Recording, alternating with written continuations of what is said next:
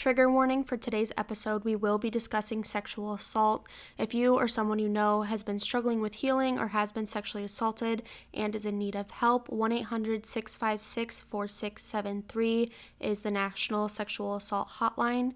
If someone has been struggling with domestic violence, that hotline is 1 800 799 7233, and the suicide prevention hotline is 1 800 273 8255.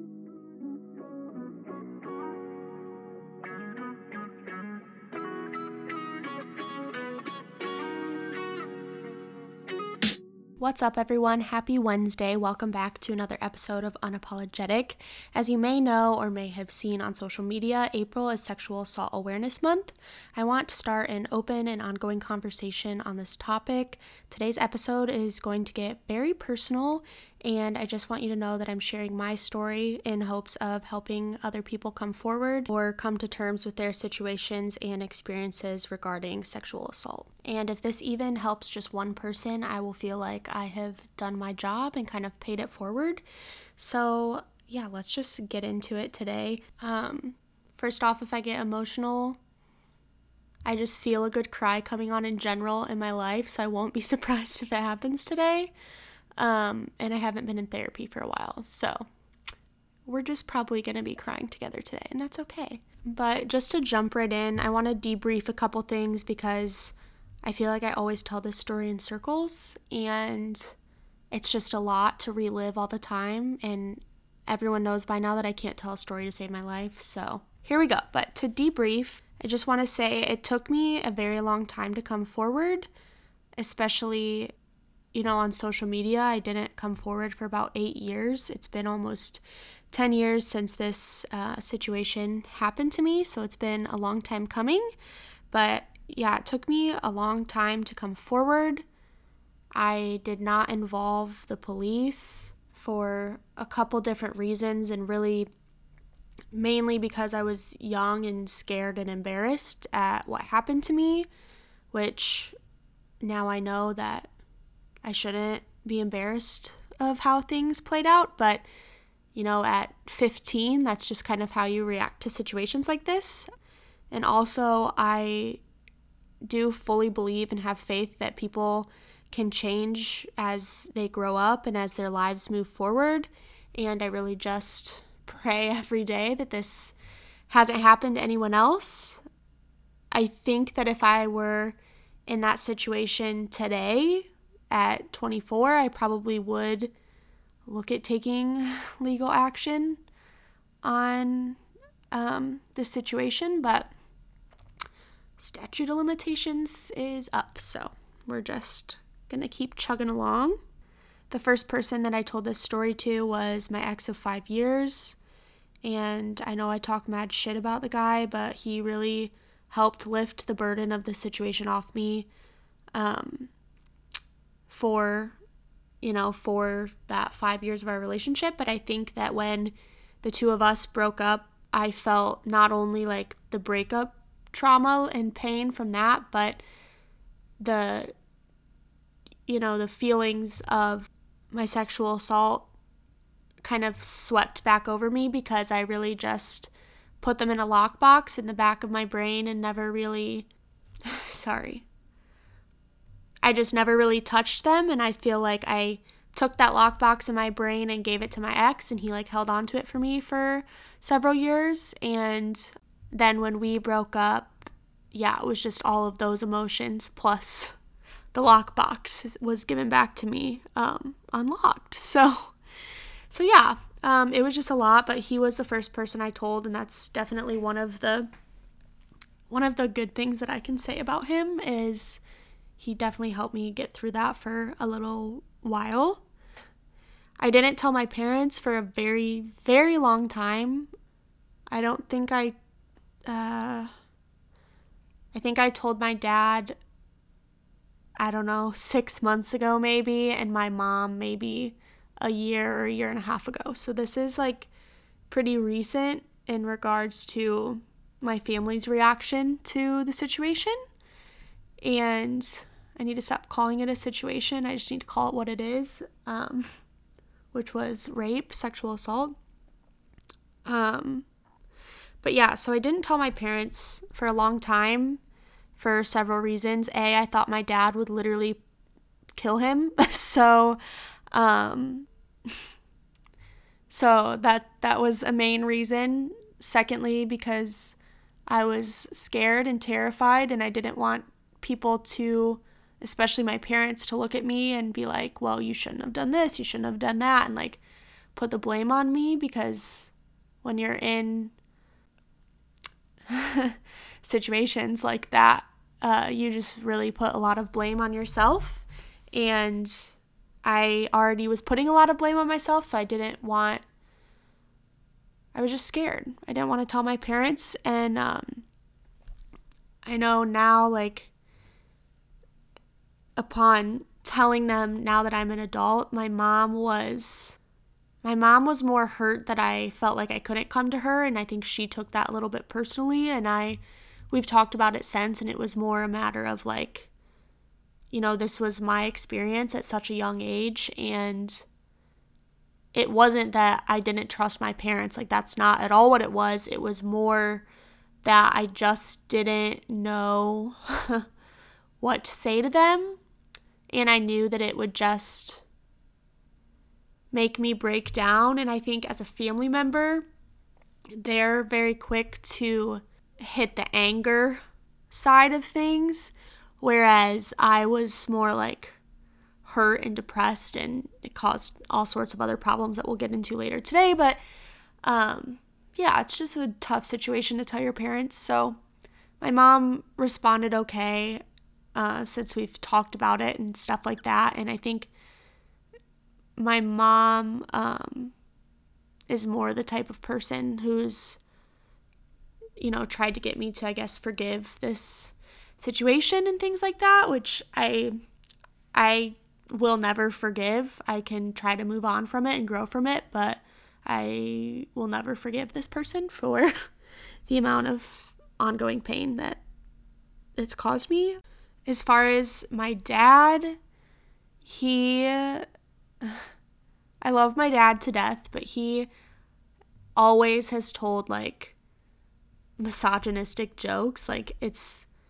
I know that he's joking. I he's just like that, and that's not an excuse for that behavior or anything like that. But over the past, you know, like 10 years, every time my dad makes a joke, I'm like, listen, it's not that funny or then we end up like getting in a discussion about it and it gets heated and whatever and I've just never really told him why those comments bother me so bad.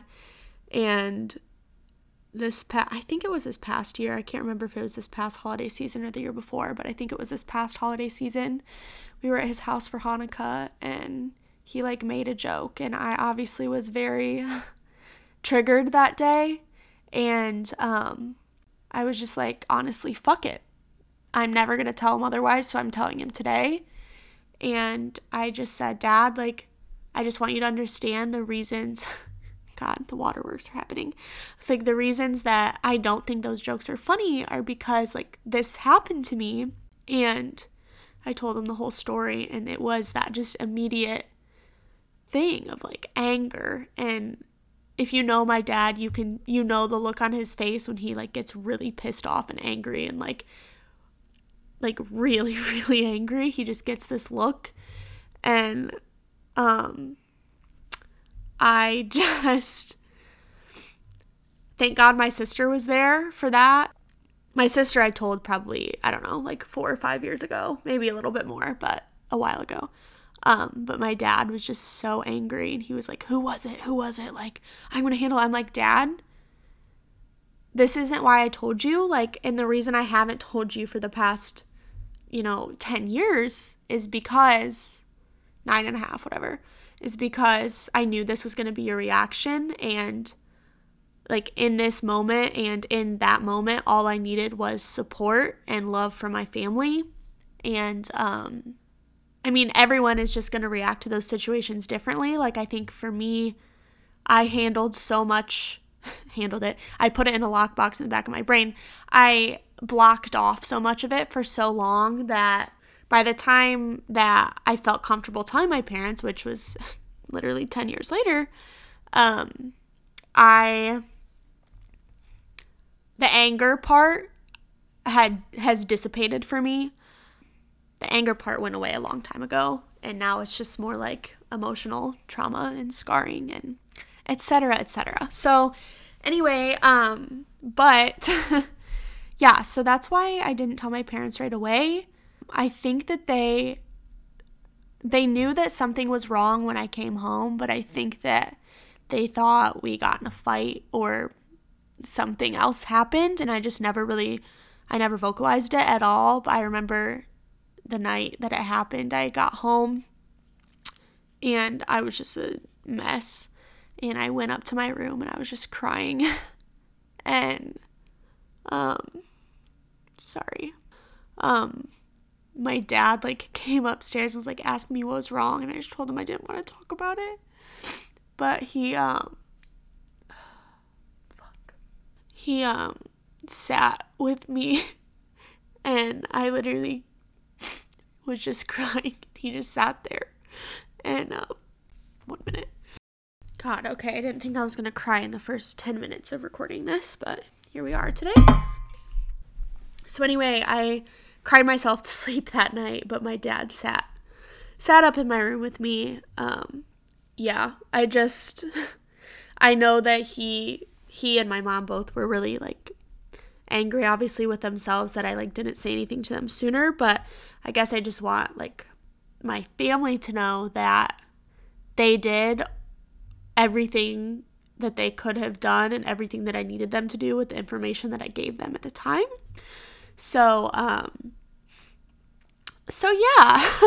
um, but yeah, my dad sat in my room with me until I fell asleep that night because I was not okay, um, understandably. So, uh, move on to. This is literally.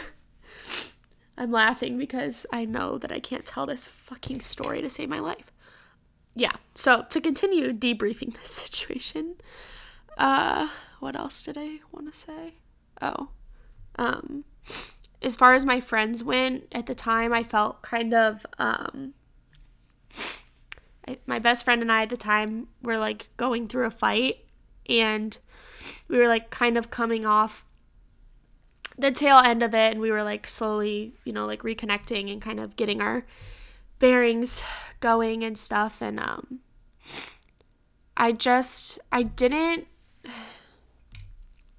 I I wasn't ready to tell people what really happened and I think that I hoped that because my best friend knew me that she would know that I wouldn't have just had sex with someone for my first time after knowing them for I don't know, like 3 weeks or something.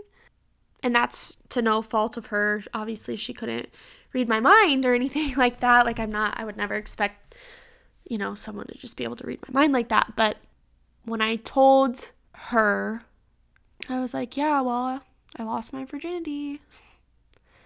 And she asked me like, "Oh, wow, like was it good?" And I was like, "Not really." And that was that was pretty much our conversation surrounding it. Um it's very possible that she could sense that something was wrong, so that's why we didn't talk about it for that long. But yeah, this definitely drove a wedge between my friendship with my best friend in high school. We had our fair share of um, fights and whatever, but this was really difficult for me because I felt alone in the sense that no one fully understood what I was going through, which I'm sure that other girls in my class did. Like, I'm sure I'm not the only one that experienced this, unfortunately. Like 93% of women do. But I just felt I just couldn't I wasn't there yet. I wasn't there yet to fully sit down and be like, "Hey, like this is what happened. What do I do?" because I wasn't ready to face it and I just put my wall up and just tried to continue on as best as I could. But yeah, it absolutely drove a wedge between our friendship and like through high school and college. Um, and like I said, we had our fair share of problems, but I think that I will always not think. I know that I will always regret not telling her because I just hope that it didn't put her in the same situation. And um, yeah, that's something I'll always carry with me because that definitely, I think things wouldn't be as awkward between us as they are now if I had told her what happened. So, yeah. um so anyway, those are just the little tidbits I wanted to debrief on. Um, I get a lot of questions on how I've worked through my trauma and become more open about sex with age. Um, and if it wasn't, it's been very difficult, I will say that much, but if it wasn't for my trauma, I don't think that I would ever be as open about sex and talking about sex as I am now. I think that for me, it's kind of been it's kind of been my way of like taking my power back and being like, no, I am in control of my body and my sex life. And it's just taking that control back and being like, I can talk about vulgar stuff if I want to, and it's okay because I because it doesn't matter. It doesn't matter if I walked outside wearing a titty top and Daisy Dukes or if I walked outside in sweatpants like as a woman I'm still sexualized either way. So why not take my voice back and talk about it and talk about women and sex and women empowerment and all of this stuff because I think it's important that women know that we are actually people and that we stop objectifying women and just a whole whole list of reasons. Um, it took me a long time to become more open about those things, and it definitely has been in the past probably three and a half, four years that I've become more open about those sorts of things. And I think that's just because of my healing process and how things have taken place. So I definitely, if I hadn't have been through this, I don't I don't think I would be as open about sex as I am now. Therapy helps for sure. Like I said, I didn't start therapy until 20 2020? No. I didn't start therapy until 2021 and even right now I'm trying to get back into therapy and it's been a hell of a process, but um I originally went to therapy for eating disorder recovery and then quickly realized and learned that my eating disorder stemmed from my trauma and that was really difficult for me because in therapy I I had talked publicly about my sexual assault, but I hadn't ever talked to like a professional about it, and that was very difficult because I mean, posting a little hashtag me too on Instagram is not not the same as diving deep with your therapist on um, reactive behaviors to trauma. So, so that's kind of a conversation for a different time, but it's been interesting and very sad to learn why it's been interesting and very sad at the same time to learn that so much of my other behaviors in my life still stem from the rape, the trauma that I incurred at 15. And it sucks because at that point, like, I feel, I felt, and still sometimes feel like this person still has a hold over me, and it's 10 fucking years later and it's sad and exhausting and makes me nauseous and all sorts of other things but we're working through it and I'm it's it's a very long road and there's no easy path to take. I mean, yes, jumping right into therapy maybe would have helped me um, come to terms with this a little bit sooner, but I also look at the fact that I've grown a lot since then, and I think that if I would have started therapy then, I wouldn't have been ready and it maybe would have caused a little bit more scarring, like being forced to pry that open in therapy at 15 than it has been now because I feel like I have better coping mechanisms now at 24. So, therapy definitely helped. Also, want to add that people handle things a lot differently. I look at sex now, generally speaking. If you listen to last week's episode, that was kind of um, a fluke, different thing for me. But I tie sex with emotions. I definitely think it's an emotional bond. I've talked before that I definitely have like an emotional attachment sort of bonding style when it comes to relationships and, you know, just dating in general. Um it's I'm not like the hump and dump type of person usually because like if I sleep with someone, that's me saying like I'm giving you this and you better respect it because the first person stole it from me and didn't respect it. So that's just kind of how I am with sex now because of my past experiences, but I know several women that handle it differently. I know a lot of women that have been sexually assaulted or raped and they like go on a fucking spree and they like sleep with as many people as they can to like make up for it or they don't have sex at all. I mean, there's just a lot of different ways and I think it's important as a society to not shame people for coping and healing the way that they know how to because everyone's different and like I said it took me probably at least 3 years to even get to the point of recognizing like this was not okay and I did not deserve this and it wasn't my fault. And even still sometimes I'm like if I hadn't have done this, like then this wouldn't have happened to me.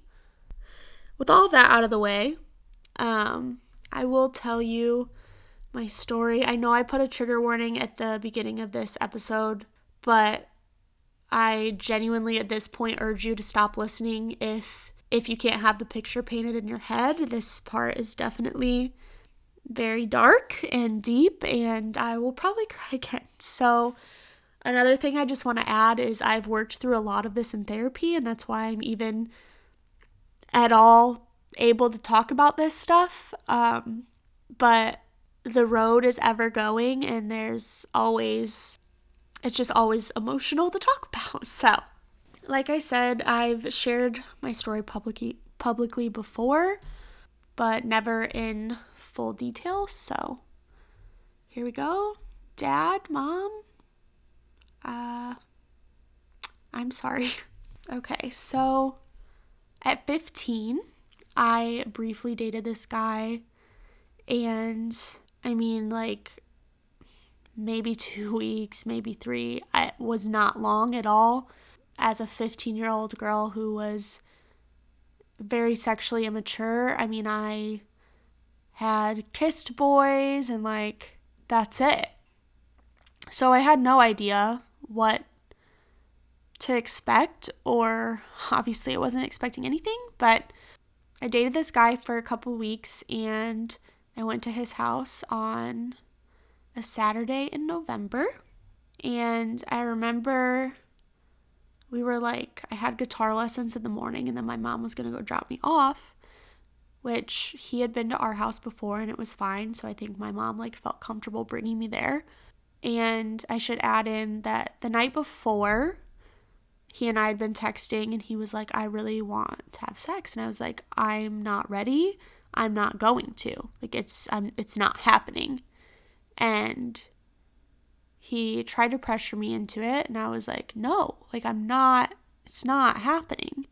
And this conversation lasted probably I don't know 30 minutes or so between the two of us texting and he was like, "Okay, like I understand. We'll wait. It's fine. We'll wait and it'll happen when it's supposed to happen." And I was like, "Okay."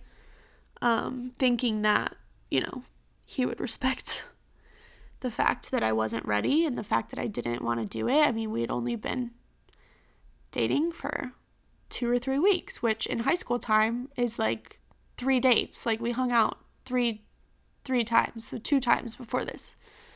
But but yeah, I told him like I'm I it's not happening. Like sorry, bud. Like I'm not not doing it. And he seemed fine with it. And he was like, "Okay, like it's fine. Just come over anyway. We'll just like watch movies, hang out, whatever." And I'm like, "Okay." So we finished my guitar lesson and I like texted him. I'm like, "Okay, like I'm my mom's going to drop me off." And he was like, "Wait, it's not ready yet." I was like, what the fuck do you mean it's not ready? Like, what are you talking about? We're just gonna watch a fucking movie. And, um, like an hour later, he's like, okay, like, it's fine. You can come over now. And I'm like, all right. So I went over and they just had like a small little place and I met his mom for the first time that day. My parents were never like, never allowed boys in my room so I felt like it was kind of odd that she like let me go in his room. And he had a twin bed. And he moved the twin bed out of his room and moved in the pull out couch that had a double bed. And the bed was like pulled out of the couch. And I was like, what the fuck is this? And I was like, whatever, it's fine. We'll just like watch the movie and then I'll have my mom pick me up. And we're watching the movie and his mom leaves. I've never been left alone with a boy in my life until that point. Whether it's a friend, boyfriend, whatever, like never in my life. So she left and the minute she left, he started to get really handsy and intense. And we were like making out, which was fine at 15, like not a huge deal. And then he just like started saying again, like, let's do it. Like, let's have sex. I want to have sex. And I just kept saying, no, I'm not ready. I told you I am not ready. And um, I'll never forget there was an Adam Sandler movie on the TV. And now I still have a hard time watching anything with Adam Sandler. But I kept saying, no, I'm not ready. And then um, you get to the point where your body just freezes. Um, and your body just freezes, and you're so scared. that that's when your fight or flight response usually kicks in. Um, so he like forcibly like pulled my pants down and um I just remember literally freezing because I was like what the fuck am I going to do? Um and his mom didn't come home for three fucking hours. And when I tell you, this went on for three fucking hours. That was the longest three hours of my entire life. I just remember laying there when he was done. The only reason he was done is because his mom came home and he heard the main door open and when he like got up or whatever, he went out to talk to his mom and then I got dressed and I texted my mom to come get me because I was ready to go. And I got home that night. My mom asked me how it was and I said it was fine. And I went home and I went to my room and I cried myself to sleep. That's what happened. To this day, I have a hard time forgiving myself for even going to his house in the first place. And I have a hard time forgiving myself for the fact that I knew that he wanted to and still went over anyway. But it's those moments where I have to remind myself that I knew he wanted to do it, but I told him that I didn't and I wasn't ready and that I was not going to. And he acted like he understood and respected that in the continuing of that conversation. So at that point, I felt safe to go to his house, but I wish that I would have trusted my gut and not gone because it would have saved me 10 years and a lifetime, probably, of pain and emotional scarring. And although I remind myself constantly, and my therapist would remind me all the time that I was not in control and I did what I could with the coping skills that I had, which was to cry it out that night, put it in a lockbox in the back of my head, and that was it it's hard because I was so young. um and you know, you're at like 15, 16 later years in high school and you're like feel like you're an adult and you feel like you're invincible. And I think it was that moment at 15 years old that I realized that not everything in your life goes to plan and that you're not always in control of your own life no matter how hard you try to be. Um that was a lot but that is what happened. And it was fucking terrible. And I really really really really urge you as a mother of sons, especially, please, you know what? Fuck it. As a mother in general, if you have children of any age, don't fucking leave them unsupervised for that span of time with someone that they are A, dating, B, barely know, C, a family member who gives you any inkling of the creeps whatsoever, keep an eye on your fucking kids and start the conversation sooner. And that's what I'm going to say about that. Um, since I'm kind of lost for words, I'm just going to read something that I wrote down in 2020 it's in my journal. It was 2020. This is very personal, so here we go. When I was 15, I was raped by my short term boyfriend. I never thought you could be raped by someone that you were with. To be frank, I never thought I was the kind of girl who would be raped at all. I didn't wear provocative clothes. I wasn't sexually active at all, really. I just kissed boys before that. I was naive, though. I didn't know that it could happen to anyone, especially to me. After that, I left like I should have. I thought that leaving would be what healed me, but I was wrong. I didn't tell anyone, not for a long time. Almost a year later, I started dating my ex. I, of course, was only 16 at the time. It was unexpected, but it was beautiful. He was the first person I told. It lifted a weight off of my heart. I didn't realize the pain I had held on to until I finally told someone. He understood. He helped me learn to trust again. It taught me how to love, or what I thought was love.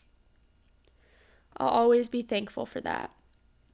Years later, and I'm still grateful. But when we went our separate ways, I experienced a different kind of pain. And some days it still hurts. But I realized at that point I was experiencing a different kind of pain. It wasn't trauma, it was heartbreak, which was a breakup pain I'd never felt before. There were a lot of things that I of course there were a lot of things that of course went into that. But what I've realized in the past year is part of the reason it hurt so bad was because I trusted him with my trauma. He had taken that pain away from me for a long time. Now it was all given back, and I hadn't coped with it at all. But now I'm coping with it all at once. It's very hard. I haven't talked to anyone. Dot dot dot. I should. I haven't read that in a little while. I always go back and read my journals because it helps me feel like I have improved my mental health. Sometimes it doesn't help, but I don't know. Sometimes it does. Yeah, so my ex definitely took a lot of that off of me for a long time. Yeah, it really showed me, like, when my ex and I broke up, it really showed me how much of that trauma I had not dealt with because this is what I always would tell my therapist is I felt like I just put it in a lockbox in the back of my head to never be touched again. But it has and continues to affect my relationships and dating for me. It is very hard and I thought that journal was in 2020, but for some reason I feel like it was before because I said that I was still dealing with my breakup and I've been done dealt with that for a long time now. But it was in 2020 when I came out about it on social media, almost exactly two years ago. And I posted this, and I'll share it um, if it helps anyone. But I said, I still remember what I wore that day. The day everything was taken from me my confidence, my self worth, my innocence, and my virginity. It was November, just a few months after I turned 15. I barely knew him. We only talked a few weeks prior. He took advantage of that, of me and my body. I didn't tell anyone what really happened in fear of him. I was terrified of being judged, scared of the whispers at school, scared of even going to school at all. It's been almost eight years, and I still remember the look on his face almost eight years for me to even speak out. It wasn't showy, it wasn't scandalous, I wasn't asking for it, but I still remember what I wore. And I do remember what I wore. In fact, I remember exactly what I wore. I was wearing dark blue skinny jeans from Forever 21. They were my favorite jeans. I wore them so raw that they were like close to holes between the thighs. I wore a light, like mauvey rose color shirt from Aeropostale. I wore a black and blue striped bra. I don't even remember what underwear I wore, but I remember I wore these vans that I hand painted, like Galaxy. Yeah, I remember exactly. I remember everything, detail by detail and it still makes me sick. One of the worst parts of all of this is because I blocked everything out for so long, I just like unfollowed him on everything and I like never blocked him because I didn't even want to look at his fucking face. So, with that being said, I didn't block him. So, when my ex and I broke up, in 2018, I get a message request. And it's him. And I was so pissed and blindsided and disturbed and disgusted and all of those things that I replied and basically told him to fuck off and that he ruined my life. So I can read those to you. He said, How are you? And I replied, You're fucking joking. And he said, I was trying to be friendly. And I said, Right. And he said, I am. You can believe what you want, but I'm telling the truth. I said, Well, all offense, but I don't need or want your friendship. You've stolen enough. And then he said, I didn't want to steal anything from you. I was young and dumb. That's okay if you don't want to take my apology into consideration, but it makes me feel better knowing that I got it off my chest. And I said, Cool, glad it makes you feel better. Who the fuck does that? I was uncontrollably sobbing that day when I got those. And I remember I sent them to my sister, and I was like, What in the actual hell that this man tried to swoop into my fucking DMs after a horrible breakup, knowing full well what he did? There are no words at all. None. So that was a lot for today. That's my story. That's why I feel the way I do and I am the way I am when it comes to sex and relationships and etc. etc. But I think a good way to end this off is just to talk about consent and teaching our children consent. This is something that I'm obviously very, very, very passionate about. I wish that consent was taught in sex ed classes at school amongst a thousand other things. I wish that consent was talked about at home. I wish it was talked about at school. I wish it was talked about it between friends. I wish it was talked about. Thank God for social media and these fucking memes that are finally going out about consent. Thank God that we have that means of communication because it is one of the only ways that this is being pushed out to young people. And it needs to be pushed out earlier. Like I said, I was 15.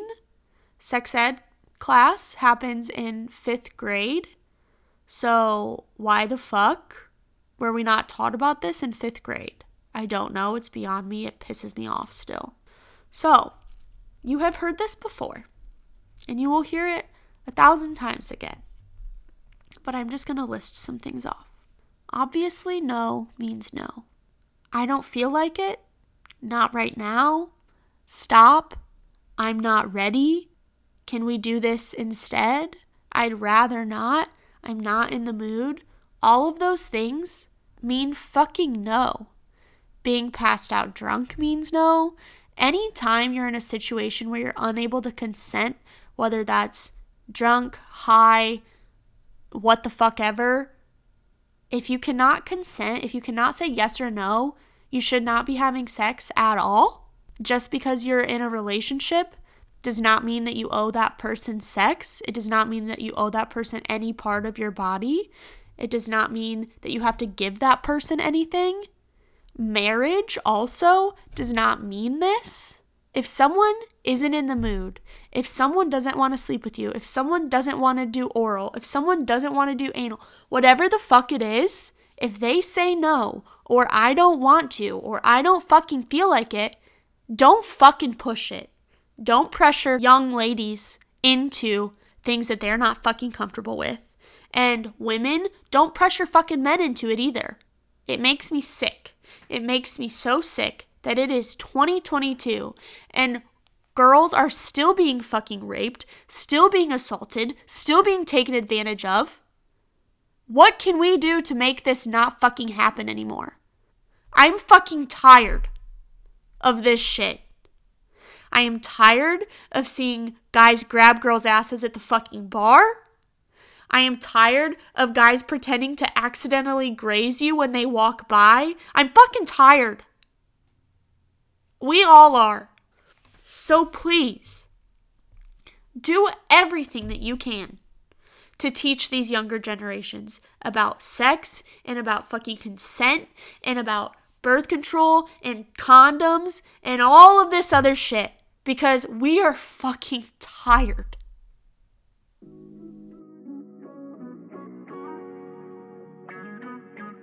Thanks again for tuning in to another episode of Unapologetic.